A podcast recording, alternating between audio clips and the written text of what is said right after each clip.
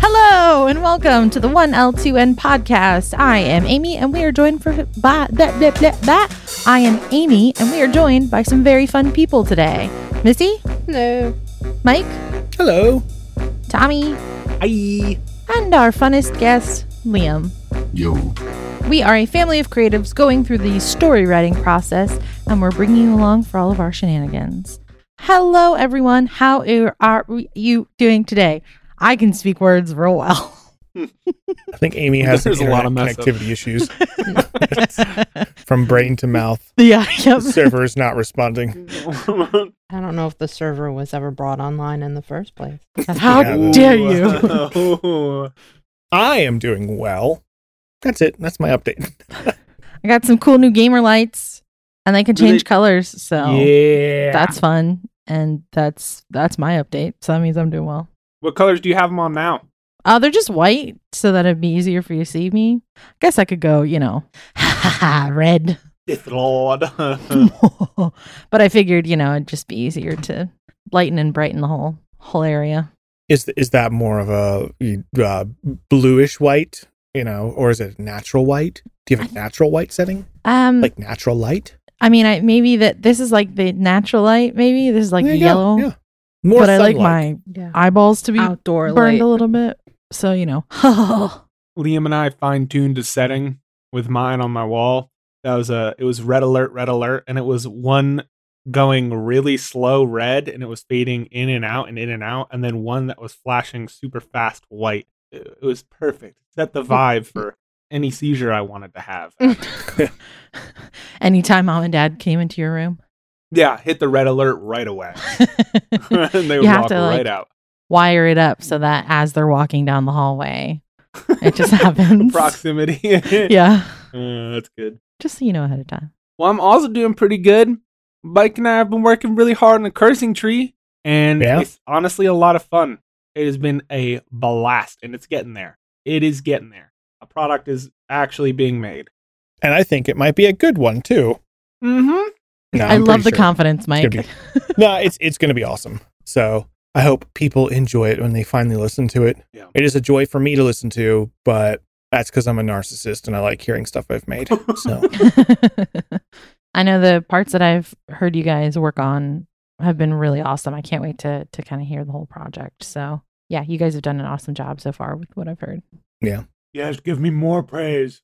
It was all at right. At some point, okay. We'll probably talk a bit at some point about the challenges that like we faced with this. Maybe we'll do like a retrospective or something a couple months after we release it. I don't know. Just a thinking post-mortem. About, yeah, because the, it's the creative process to get to it has not just been, okay, write something and then write music. It is the small things in between of learning how to set up the tools properly to get you to where you want to go. That has been the most challenging for it. But because we're getting the tools ready and we're getting the process sort of refined, we should, we should be able to put out some more stuff with much more haste. Yeah. Yeah, I feel like once you get the first project done, then it's easier to to figure out the rest. But yeah. Trying to figure out the processes for the first one can definitely be really challenging. It has been challenging because there's like so many tiny little hiccups that you fall into that you had no idea that were an actual thing. And then you have to spend three hours of research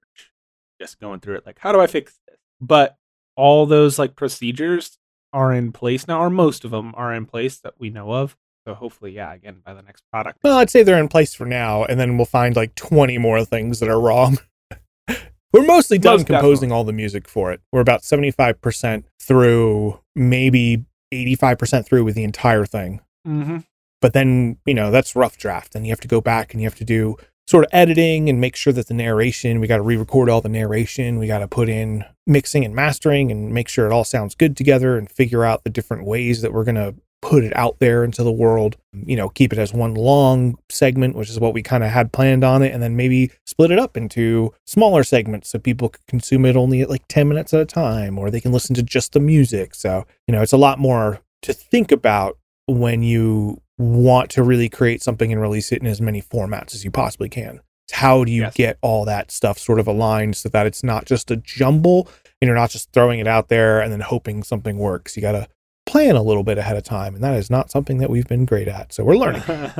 It's yeah, been, a constant learning curve. yeah, yeah, yeah, exactly. I was gonna say, to, like, wrap it up. It's been an interesting way to compose to and to narrate, really, because we want the composing and narrating to work in tandem with each other instead of, oh, this narration and the is here and the composing was done after the fact. Like, we want them really to work together, which is why we are re-recording narration and always fine-tuning little bits and pieces in the score.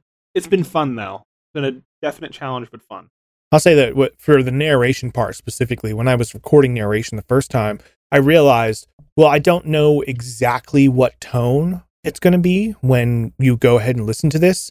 So I could have narration, but then, you know, the music is supposed to fit the tone of the narration. But what if we found some really great way that we wanted to do some, you know, tiny bit of music and add it to it, but the narration's already locked in stone. So we went and just recorded the entire narration as a rough draft track and put it in there as just a sort of temporary measure.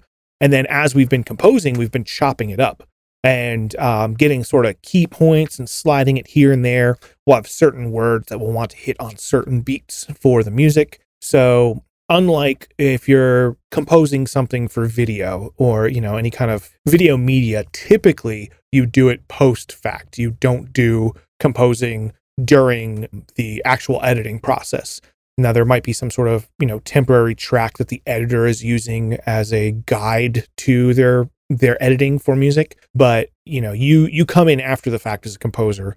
This has actually given us a lot of freedom because we are, are now allowed to do both the composing and editing at the same time to just try and get it a little bit more special. Yeah, exactly. Which we're lucky because we created it, so it's easy for us to do. Yeah. Yeah, it'll be interesting if down the road uh, we have other people working on it that haven't composed it or haven't, you know, written the story, to see, you know, how that integration will work and, yeah, you know, what new problems will arise with that as well. Well, hopefully, too, if we if we are dealing with, like, a fan that writes a story we really love and we want to compose music for it or something, then we should hopefully be able to communicate with them a lot in advance. What uh, what's the feeling? What's the pacing? You know, how's the narration going to go? And I think because we're learning all those small things now, it'll be so much easier in the future to know what the problems are going to be ahead of time, so that when we approach a situation, we can then go, yes, these are the barriers that we're going to have. How are we going to overcome that? Let's have these long discussions. So, you know, actually, we originally thought, I thought this whole composing process would take about a month. And so far for just the songwriting, it's been about two months. Mm-hmm. And like I said, we're about eighty-five percent done with the rough draft. So, you know, in the future, we want to get it down a little bit sooner. But it's Anyhow. also been like having those small little meetings or conversations just to talk about the music and, like, what direction we want to actually go into it. Like, oh, does this work? I need a second opinion. Yeah. So, yeah. We, we've been working on it quite a bit, too. This oh, is yeah. obviously a um, very passionate hobby we are trying to make into our career.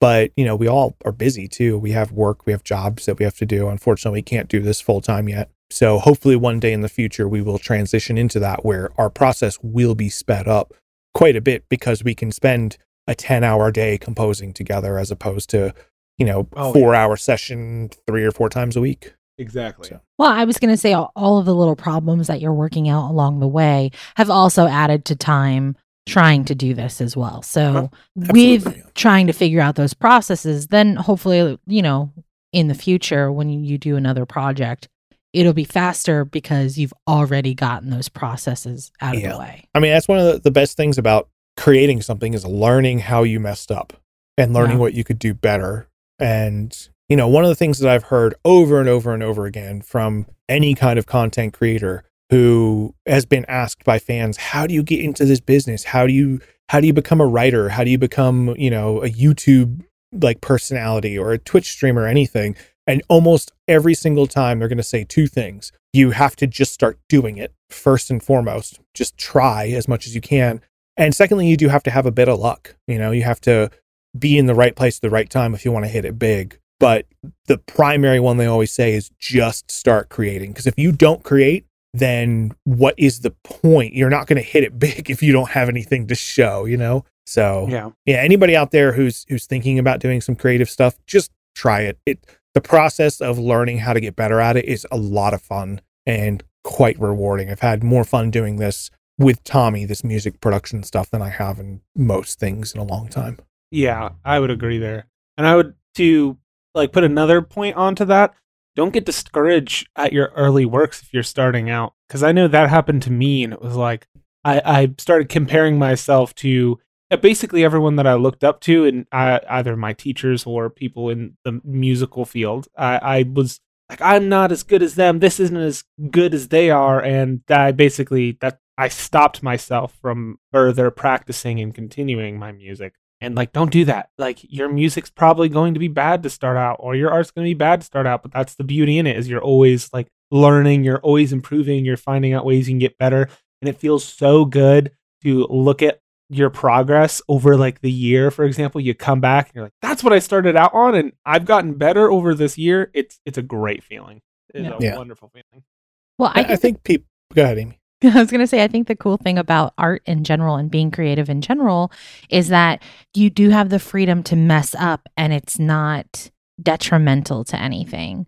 You know, you you it's such a built-in thing of like having to learn and relearn and grow constantly. Whereas like, say you're like weightlifting or something, if you mess up, you could severely injure yourself. Whereas if you mess up in art, you're like, that sucks. Okay, moving on, trying to do something else, trying to do something different. So I think, you know, being creative is is really fun in that aspect, because there is, it's more of a positive negative than it is a negative negative when you mess up, if that makes sense. So what sense. You're saying is, because sword swallowing is an art form. Well, it's like an art form, it. but keep, also like a sport. Yeah. Now, I, I think it, something you just said, Tommy, is actually really important. You are not the people you compare yourself to. So yeah. stop trying. Like, yeah. Tommy, it's just not that I, good. I know, sorry. Yeah. so if you kidding, want sorry. to be Hans Zimmer, think about the decades of experience he's yeah. had doing exactly. what he does. Yep. You don't get to be that level without decades of experience, and you don't mm-hmm. get to get that experience without just starting and trying. Yeah. So exactly. yes, there's people that can teach you and you can learn a bunch from it. But if you don't create something yourself, regardless of the quality, You you should never make something to compare it to somebody else. You should always make something to compare it and make it the best that you can make it for yourself, and yeah. not for anybody else. If it's the best you can make it for you, then that's great. That is that is the ultimate goal of any artist, is to make it so that you enjoy it and it's better. If you're comparing it to somebody else, yeah, that's it, the wrong it, way to start. Yeah, it, it's going to go wrong so fast. Yeah. Well, it's also that really being said, discouraging. Beethoven. Too. Got nothing on us, Tommy. I was going to say, it's it's also discouraging too, like for yourself. If you automatically compare yourself to other people, you're never going to start, because you're like, well, I'm not go- as good as them, so I might as well not even try. And that's even worse, because now you're not only denying yourself the opportunity to learn and grow in something that you enjoy, but you're potentially denying the opportunity to share your passion and your creativity with those around you that might impact them way more than you think. Yeah, absolutely. Cool. That was a fun little sidebar. Missy, how are you doing today, this week? Uh, I have no life, so nothing new. How's the Olympics? Um, it's done today. I still have a lot of um videos to catch up on. So I think the Paralympics starts, is it next week? Is it like right after? Yeah, it's always right after.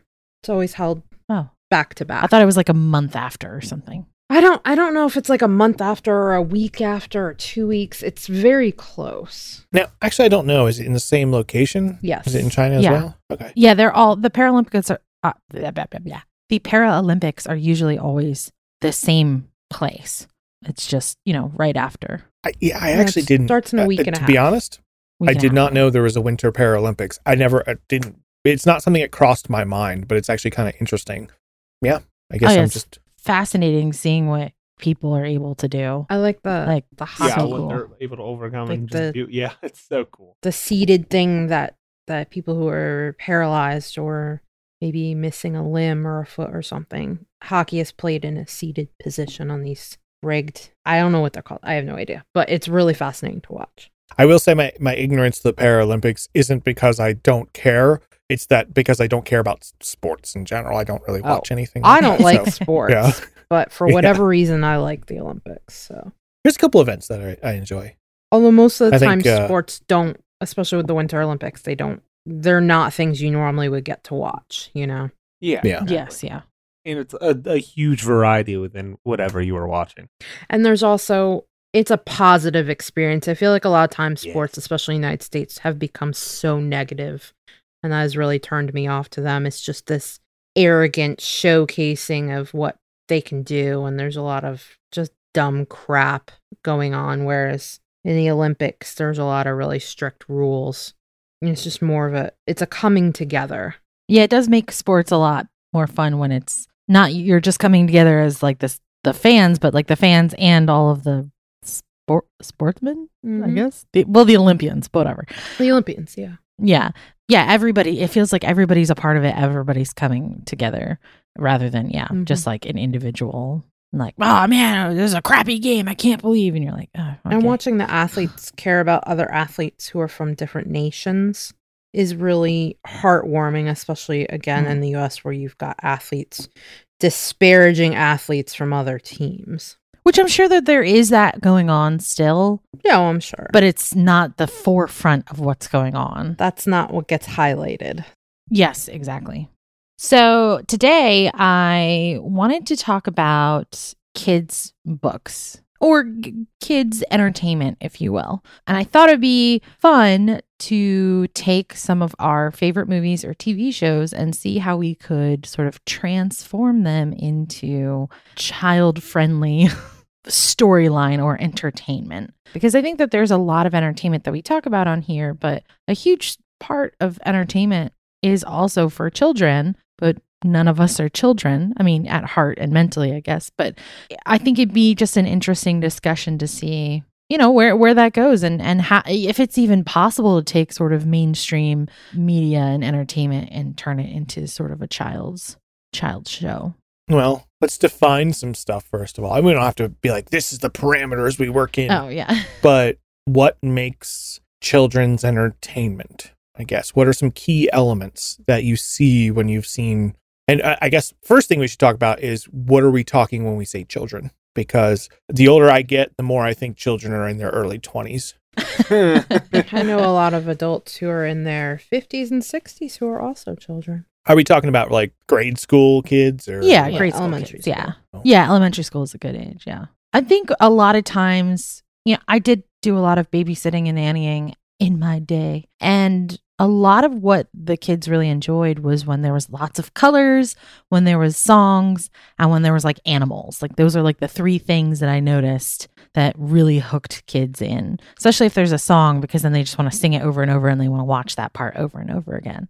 But I mean, just in general, I think having something silly and fun with lots of bright colors usually hooks kids' attention. I think for the older kids, having even the really little ones, but has to be more subtle. Having a a lesson, a moral, a point, something that they can learn to help with their development. It doesn't have to be like, today's math lesson is blah, blah, blah. But it could be a, a lesson in morality, that type of thing. Actually, that's a good thought process. Do you think that a lot, because thinking back to like the stuff that I watched when I was a kid, I don't really remember retaining any of those morality things that were presented to me.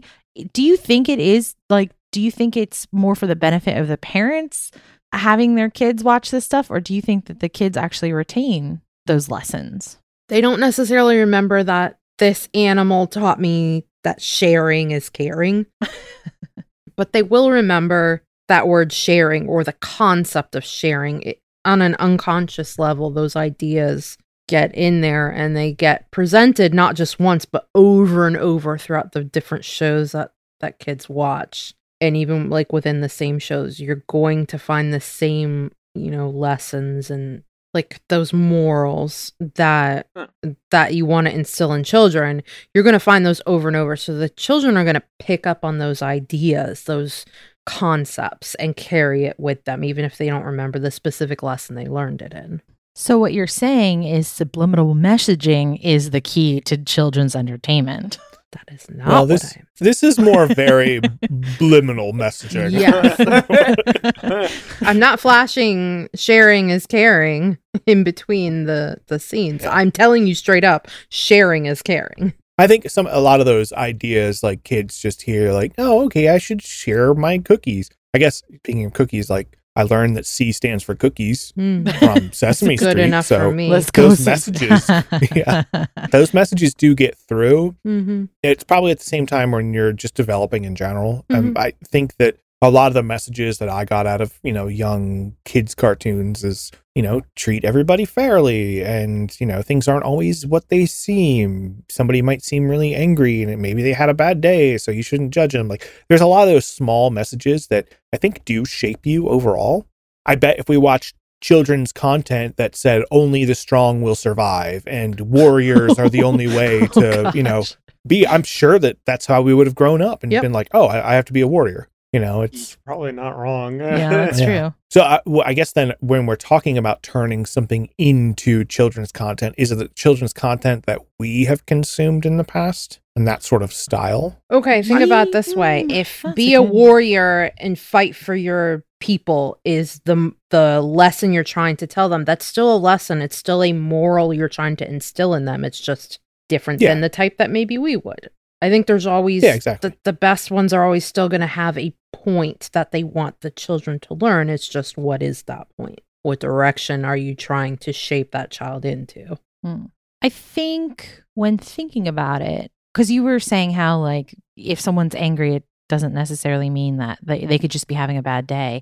The a running thing, theme that I have seen with a lot of children's entertainment is even if there's like a quote unquote villain, it's because they're they're still redeemable, even if they are a villain. Whereas, like, a lot of time in more adult media, no, they're scumbags because they're a villain. Screw them. They have to die.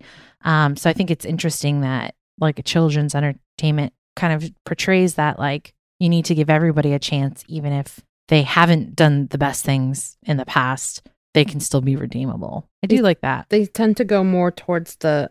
Adults focus on bad people, right? Whereas kids' stuff focuses on bad behavior. Oh, yeah, yeah, yeah. So I guess if we're trying to translate media that we enjoy now into children's entertainment, it could be stuff from our past, Mike, like you were saying. It could be. St- I mean, I guess what do you what do you mean by our past? Because I don't think, besides like graphics, I don't know that it's necessarily tra- changed much the messaging. Well, I. One thing that I have noticed from the very limited amount of children's content that I consume nowadays, because, you know, don't have kid, that it, it has sped up quite a bit. You know, it's a lot faster, a lot more cuts. It's a competing for their attention a lot more, especially in a world where you can, instead of just being stuck in front of a television with like two channels, you now have access to YouTube. And a lot of it makes a little bit less sense mm-hmm. from what I've seen. A little more chaotic, bright, flashy colors, crazy characters, and just much more rapid pace than when, you know, I grew up in the overstimulation. nineties. But I, yes, I would also truly, say yeah. that the same is true with adult content. I mean, look at what mm-hmm. look at what counted as a, a quality blockbuster movie back in, you know, the late eighties, early nineties, an hour, forty-five minute, and it was, you know, had a kind of a straightforward plot and boom, boom, boom. And now, like, look how long the movies are and how big and crazy and insane the plots are. I, it, I think it's a, a trend right across the board. Simple stories no longer are enough. Mm. Yeah, you need like a hook mm-hmm. to, to get your attention almost because of that sort of A D D. Well, maybe not A D D is not the right word, but that just lowered attention in general mm, or lowered yeah. attention span. And I wouldn't yeah. say A D D. The instant but... gratification need. Well, I guess. OK, so so the question that I presented, we can look at it differently. We can look at it as like if we were to create something just not even related to media that we enjoy, like turning, you know, Star Wars into kids stuff or whatever. If we were us as a, a group to make something for a younger generation, for for children, how how do you think that we would go about doing that? For children audiences only? Yeah. Okay. Because I believe Star Wars is for children. I'm just an adult child children. So I uh. I just I couldn't think of a of a thing, and I just automatically thought of Star yeah, Wars. No, no, it's no, a go to constantly and forever in my mind. Well, I actually I think ha- mi- Oh, go ahead, Missy. I was going to say I actually do have an example of taking something made for adults and turning it into children content. Do it. Go, go, go. So, my favorite show, Battlestar Galactica. It wasn't Star Wars, it wasn't Star Trek, but it is a star. We like all the stars here yeah, we'll in like the Gilligan household. Star. So the main villains in Battlestar Galactica are the Cylons, and I would change the Cylons into bullies. And I would make it a lesson about overcoming teasing and bullying and finding friends and allies with those who are around you, and, and learning how to trust one another, because trust is a, a big theme throughout the series. Like, you don't know if that person's going to be a Cylon or not. So you don't know if that person's going to betray you and be a bully, but mm. just treating people good, because even if they have bully tendencies, like the Cylons who were treated well betrayed one another instead of their humans, you know? So that's how I would. That's actually a really good example. A childify yeah. it. Uh, I don't know. If now, yeah, okay. What would you do visually? Keep it all the same? Have it that gritty, realistic? Um, I mean, you, zoom in cameras. You could. I think dark and a, mysterious. But I, it's all children. I think when you had that high action, like changing the camera around thing, it, you wind up losing the narrative, especially for a child. They're just focusing on the the movement, the action, the noise, the lights. I would slow it down a little bit. Maybe I would brighten the tone, because it tends to be a dark show. Saturation. So saturation level change. Yeah. I might make some of the uniforms a little more diverse, so you could really tell what different characters did, what their roles were. Have a little bit less complicated sets, so there wasn't as much to focus on, like to distract you in the sets, but really allow you to focus. I would also make the ships very distinct. Like, oh yeah, that's a good one. Uh, a way you could tell the various pilots apart, obviously by their call sign that's painted on the side of their fighters. But instead, I would probably paint each fighter a different color, so you know, oh, that's that person flying through the sky. And oh, you know, like hot dog, paint his ship like a hot dog, you know? Oh, yeah. Like, yeah. You should have a hot dog shaped ship, actually. Exactly. Things that can make it a little more fun and engaging for the kids, but make it easier for them to follow what's going on. Hmm. Would you still have like the mission of them trying to find Earth, but like not as like depressing? Yeah. Yeah, definitely. Because like making them, you can tie that back into positive environmentalism, right? Like the idea that their oh. homes were all in bad shape and they were looking for Earth, and Earth is the perfect planet, right? That they're trying to find. It's where they come from, and they they value it. And you can instill that idea of valuing our planet, that there might be other planets out there, but we live on the best one and we need to take care of it. Yeah, I kind of want to watch this now. Now, would it be live action or would it be cartoony? That's where I'm not sure. A lot of franchises tend to go cartoony. Like, look at Star Wars. They went with the Clone Wars, and it's very cartoony. But I tend to really like live action. So I guess it depends upon specifically what section of, of childhood you're focusing on. If that one's more like fifth graders, then you can get away with live action. But no, I, I think you can do live action really well. You just need a lot more Muppets. Yeah. Like oh. if you mix that in, I mean, oh, Sesame yeah. Street. You yeah. know? That's, that's that was true. Meant for children, like little, little kids. Mm. And there was live action. Well, I mean, they had cartoons. And I mean, I thought of, stuff, but... of puppetry, because you could all make yeah. all of the Cylons puppets, but...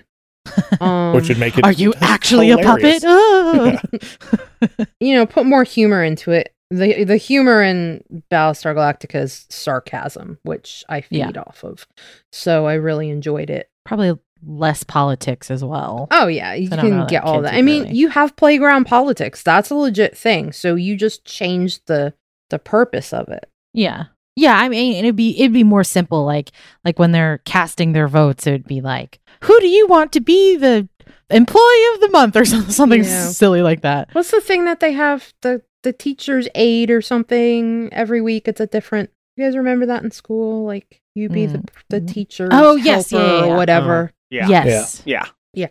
That I remember in school. What they did is they actually drew your name out of like a hat. Mm-hmm. But then once your name was drawn out, it stayed it out. It wouldn't go. Yeah, it stayed out until everyone was done. And then mm-hmm. they put them all back in. Yeah. You could, the best student award or the most helpful student award. Yeah. Yeah. Yeah. You can do stuff like that. Or, That's actually, or that the best really teacher award. You're all voting for your favorite teacher. Yes. Yeah. Yeah. Your favorite, your favorite captain. Who's the favorite captain or something like that? No, Missy, that's awesome. That's I, I. I will say, like, I tried to think of it for Pirates of the Caribbean, and I could not come up with anything. I was like, maybe it's like a fun, silly. There's like a, a tiger as one of the captains, and or something. It'd probably be like way more animated. Pirates. Okay, how would we do Pirates of the Caribbean, guys? It would. I mean, I think it's mostly already there. Don't steal other people's milk money. Oh, yo. Yeah. Is there a lot of milk on the high seas, though?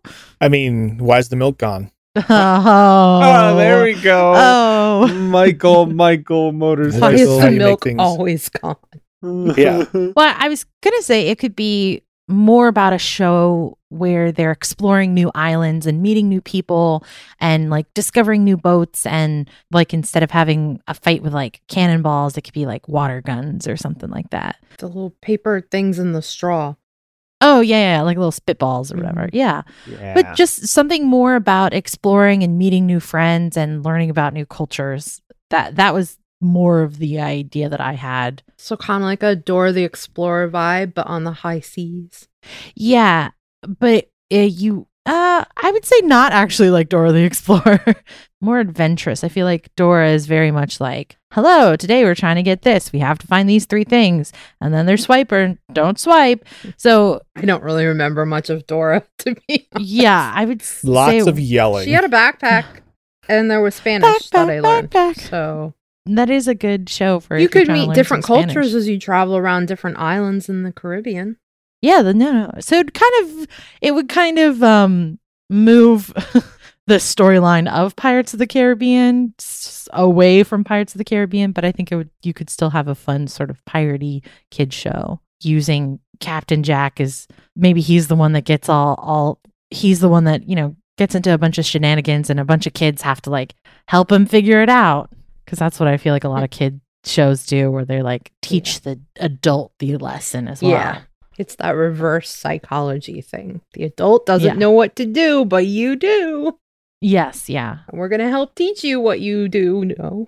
Tell me, what's your favorite movie? Well, I actually kind of came up, I, I took a video game. I took the most violent video game that I love, which is Doom Eternal, right? And I'm going to turn the Doom game into a kid's game about adding and subtracting, all right? And oh, all okay. the enemies, all the enemies are numbers, and in your arsenal of weapons is your, you have weapons from one to nine on your keyboard, right? So that's the numbers that you're using, and you have to fill in the blank space for this problem. You select what number it is, and you're like, oh, I got it. But the catch is, I'm not changing the music at all, because this has to be a cool kids game. So it's going to be yeah. metal, Subtra- adding and subtracting metal. Like I also want to play that. Learning to do math under anxiety. Yes, exactly. Well, because I remember in class they would always have like these timed addition and subtraction problems where you're like the math drills. Yeah, do do a hundred addition problems in two minutes or something like that.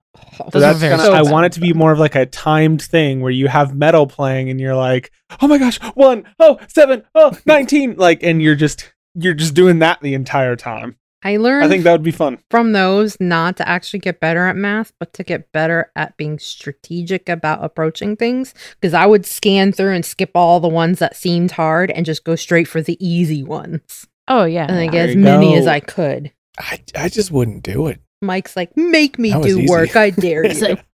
Yeah. You're like, oh, I took a two minute nap. I'm sorry. I totally missed the drill. So when you are subtracting these enemies, Tommy, when you get like a really hard problem and you subtract it, do they just like explode in a pile of blood and gore? Or is it like confetti? How, yeah. I don't know. See, I didn't think about that that far. I feel like it should be glitter. It should just yeah. be glitter. Yeah. It's it like confetti from everywhere Halo. Now. Confetti, but the confetti is like decorated with little scientific math symbols. Oh yeah, it's like the subtraction addition. Yeah, there you go. Is it yeah. like the grunt birthday party in Halo where yes, you solve it? It's it like, absolutely yeah. is. yeah. Yay! Oh. Sorry. Well, one of the lines from Doom t- uh, Doom is rip and tear until it's done, and now it's add and subtract until it's done, and then and you just have that metal the entire time. I honestly think it would be really fun because like you have to, you can't game. just do a math game that is adding and subtracting. You got to have something a catch to it, you know. And I feel like that's probably more middle school level. Yes, so yeah. it's definitely not. Yeah, yeah, yeah. Middle, middle school, late elementary. And the, well, I mean, like, come on, you're learning, you're adding and subtracting like addition tables in first grade. It's got to be first graders. The harder it gets, it's you can do multiplication and division things. Like there's different levels. Oh yeah, the the bosses is like it's like multiple multiplication. Stages.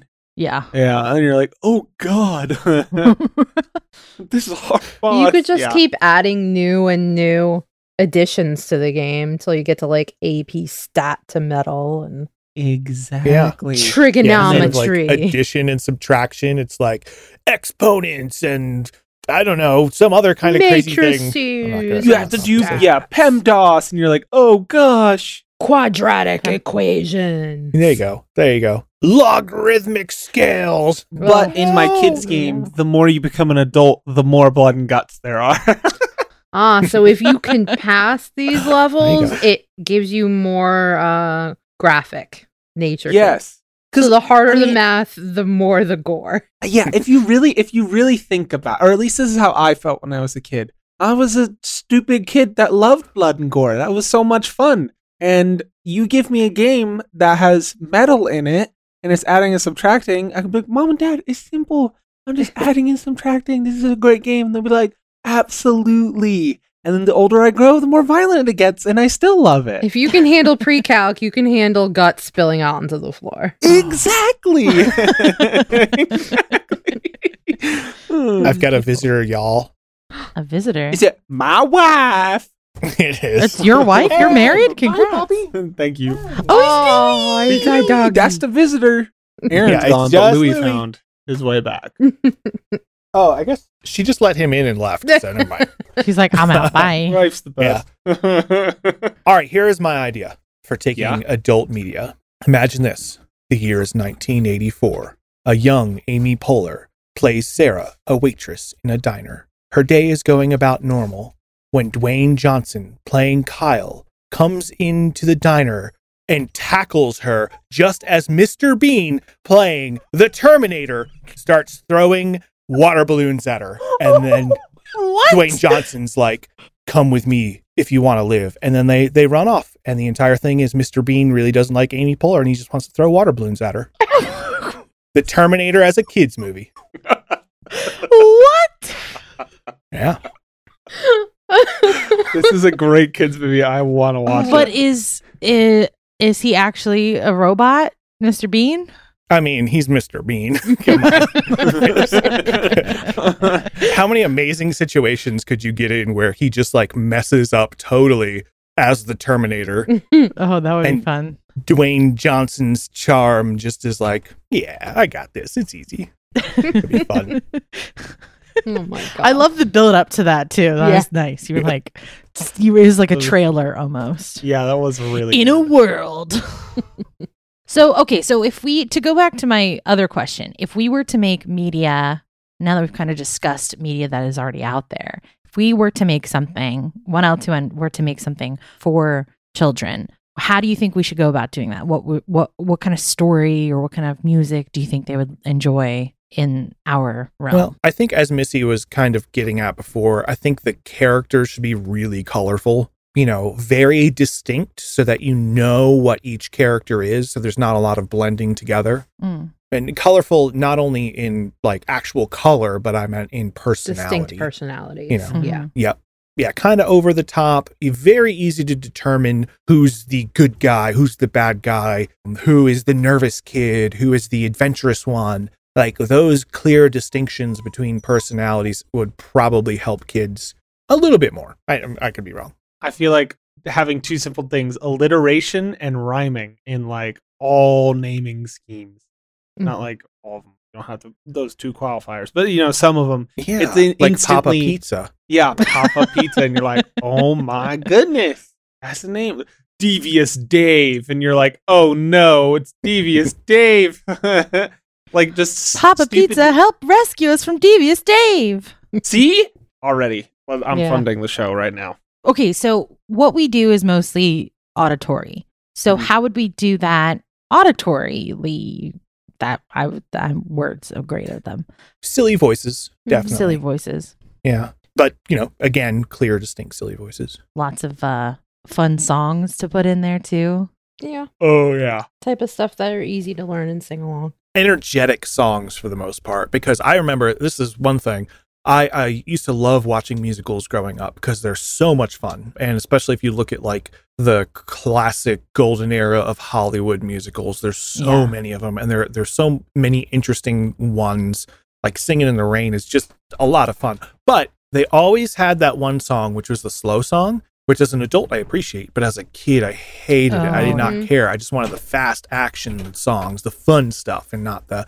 you know, slow, boring. Like Sound of so. Music. I always want to fast forward through Edelweiss, but now today mm-hmm. I'm like, oh, it's such a good song. Yeah, exactly. Yeah, you know, it's for different audiences at that point, but I definitely think that I would, I, I would enjoy, or I think kids would enjoy more upbeat songs. Mm-hmm. And if they're slower songs, they need to be um, a, a still a fun catchiness to it. Silly. It could be slow and silly. Yeah. yeah. Oh, yes. That's a good idea. I feel like VeggieTales is the perfect example yeah, of songs. Yeah, I was just thinking that. Oh, yeah. I will say a lot of times the only things I really remember from kids stuff are the songs. Yeah. Mm-hmm. Because they just, songs they're so, so ingrained in my brain, especially VeggieTales, because we watched them so much. But like yeah, those we were did. legitimate good compositions too. Mm-hmm. Yeah. They aren't the like nightmarish compositions where you're parents want to die listening to it as well. Like, they're stuff that the kids and the parents both enjoy because they're very well made. They're silly. Yeah. Heck, yeah. They even had a break in the middle of every episode for silly songs. Yeah, this is true. So many good. good Barbara Manatee. Oh, yeah. And now it's time for silly songs. With the part of the show where it comes out and sings a silly song. Why do we know this so well? uh... Because it was done so well, it's ingrained it was done really well. Really was. in our minds. Well, I guess that that's another thing as well, because you were talking about parents can enjoy stuff too. I think a good, like good children's media is something that if a parent is going to have to watch it multiple times because mm-hmm. their kid's going to be like, yeah, one more time, one more time. It's got to be entertaining for them as well. It's got to be something that they also enjoy. The focus should so, be on kids, but it's fun for yes. all ages. Yes. Which is the original idea behind My Little Pony was they wanted to have, like the, the newer My Little Pony, they wanted to have it so that they do stories based off of The Terminator and stories based off of Star Trek and Star Wars and like all of these little things that if you're watching it as an adult, you're like, oh, they put that in. And it was so that when the parents had to watch it with their kids, they could enjoy it. And then it wound up being kind of more of a adult audience wound up enjoying the show anyways. But it was, it's a, it's still technically a children's show, but they've done it so well that more of an adult audience is now obsessed with it. They have all those little hidden gems that are going to go right over kids' head. Yes, yeah. But the adults will pick up on it. Exactly, exactly. So I think that's probably a good a good thing for children's media is like to make it enjoyable for anybody who's watching it, even though the target audience is, are kids. Well, I think if we're going to make something, we should make our thing to focus on what we love, and that's story writing and art. So maybe we write something that gets, like, piques that little interest in in writing books or painting stories or making music that's different than just, I want to be in a band or I want to make a movie when I grow up. Like, getting kids curious about the creative process. Oh, yeah. Well, and like we were saying in the very beginning of the podcast about how, you know, there's going to be a lot of, you know, trial and error and a lot of making mistakes, but learning from that. So you know, we could use that and put it into a kid being frustrated that their painting isn't as good as Susie's or whatever. And it's like, that's okay. Like, how do you get good at it? You have to try and try again. Kind of instilling those lessons that we're teaching ourselves, mm-hmm. you know, in into a kid's media. No one starts out with just this innate ability to do something wonderfully. That it yeah. takes practice and work to get at something. But practice doesn't have to be boring. It can be fun. Yeah. Yeah. So it'd be kind of like a, we'll do like a radio play, but for kids. Like, uh, what is it, Captain something? Do you know what I'm talking about? Like Patch you the know Pirate? Or... Patch the Pirate, that's yeah. what it is, yeah. But instead of like more religious lessons, it'll be more artistic lessons. Artistic lessons. Yeah, yeah, yeah, there you go. Or just general morality. yeah, just general morality as well, yes. No, but if we're Don't focusing on their the arts, painting just because you think theirs is better than yours. Yes. Yeah, exactly. I think that would actually be kind of fun for all of us to try to do that, just as a, you know, to try, to see what would happen. Sure. Mike's like, please no, please no. No, no. I mean, I, I think that um, if you want to start, I think we could revisit my fairy tale project. We could have Frank be a main character. Oh, um, okay. He works with kids really well. There you go. So. Does he though? Yeah, he know. works with kids or around kids, but no, yeah, I, I, I am totally about it. I think if you want to tell a kid's tale, then that is something that you should do. But if it's something that doesn't interest you too much, then maybe don't focus on it. Oh no, I, uh, yeah, yeah. I do want to tell you know stories that everybody could be entertained by, but. More along going back to the, the Star Wars thing, I think that that is very good for children. There are very scary moments in it. You know, the Rancor was terrifying as a child, mm-hmm. but I still watched it and I liked the rest of it. And that that was something that I could watch in general and be very entertained by as a young age or an old age. That's what I'm more interested in as opposed to strictly child. But I will I will help you guys create it. It's totally fine. I meant it more as just a challenge to ourselves to see if we could do it. I'm not saying we should turn one L two N into a child's media industry. It depends. Do do kill do children subscribe to Patreon? There's a lot. If they have access to their mom That's and true. dad's credit card. Yeah. There you go. There, there you go. No, I just kids. If you are listening, do not take your mom and dad's credit card. That is very, very, very bad. And we're trying to teach you good things, not bad things. And if you do, just give it to us. We'll return it to them. It's not a problem. Or you could just put it back where you found it when no one's looking. And it's all good. We won't tell them. Now, Liam, as the youngest of our group, what resonates with you? I understand you were not a kid, but what would do you think would resonate with you media-wise? Murder. Okay. All right. Yeah. I was going to say, come on. This bitch watched this Game of Thrones. He is my child. It's a fire show. I think the best way to give, to, to feed, to force feed, to shove something down a child's throat would be, like, do the opposite of show, not tell. Just, like, you tell them what's going to happen, what they're going to do, then they you proceed to do it, and then you tell, and then you just tell them again what they just did. You know what I'm saying? The three-part, uh. like... the old, like, you tell someone what's going to happen and then you go through the it's happening and then you kind of recap what just happened. That's actually yeah that happens in like every child show ever. Trope. Yeah. All right, well, you're the head director then. I've let's go it. I am yeah. Liam, children's book. I want it on my desk by Friday. What's, what's the yeah what's the first subject? Murder. Okay. We're doubling down on murder. Murder is bad though. Yeah. Right? Mm-hmm. That's how Tommy's father died. Why you shouldn't murder your parents. Today, we're actually learning about a murder of crows. So, oh, go around children. There you go. Yeah, I mean, it could be like a tongue-in-cheek sort of book where it's like, this murder. book's about murder, but then it's all about, you know, a group of crows. And it's just like, the little crows are like, do-do-do-do-do, hopping around, having adventures. To me, it'd be more entertaining if it was like, I don't know if the exact word would be double entendres, but something where adults understood it one way and kids understood it the other. And to kids, it was like this happy, fun story. And then to adults, it's actually about murder. Mm, and kids, it's like horrifying. Yeah. It's about a murder of crows, mm-hmm. but it's about their hunting patterns. There you go. Boom. They're actually murdering. It's about a group of crows flying around and the adults who murder them. Uh, Ad- like human adults or adult crows murdering other crows? I don't know. It's got layers. So many layers. We'll workshop it. We'll workshop it. It's taken off. Can call the book M is for Murder. M well, for okay. Games. On that really fun, exciting note, Missy, I think we're going to wrap up today. Thank you, everyone, for listening to us. What are some things that you would do? How, what, what would be your selected piece of media that you would transform into a child's story or child's media? Let us know. Hit us up on one L two N Productions. We are on Twitter, Instagram, YouTube, and Reddit. And if you like what we're doing, and children, if you want to support our show so that we can make more content for you, uh, please head on over to our Patreon and uh, show us some love there. That'd be much appreciated. Thank please you so much. Please go ask your parents to help oh, you. Oh, yeah. We need your right. credit card number. We need the expiration date and those special three digits on the back. And boom, Patreon support. Oh, boy. Well, the last word of the day goes to...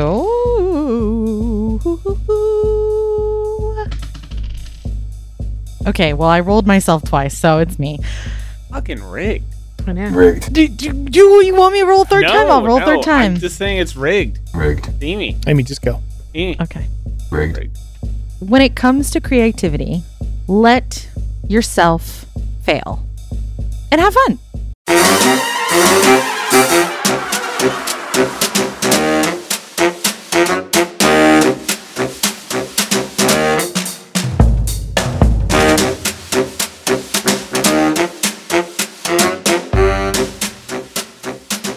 nineteen ninety-five An eleven-year-older Amy Poehler is in jail. Her young son, also played by Dwayne Johnson, with little boy shorts, is is being a bad kid. I'm not gonna let you finish yet, Amy. Would this be Dwayne Johnson as like just his head on a child's body? Oh my gosh. Yeah, it's good. Yeah. Like a walking yeah. bobblehead. Good. It's beautiful. I love this. And then all of a sudden, dressed as a cop, John Cena shows up. Ready to protect. And out of nowhere, Mister Bean throws a water balloon and smack right into John Cena. How do you hit John Cena? Mister Bean's that good. Yeah, because John Cena would be the bad guy in this, and Mister Bean would be the good guy. And you're expecting him yeah, to exactly. throw a water balloon at the young Dwayne. Yep. But instead, he spins around and throws it at the cop behind him. And you're like, oh yeah, John Cena's the new good guy, but no, no. Come with me if you want to stay dry.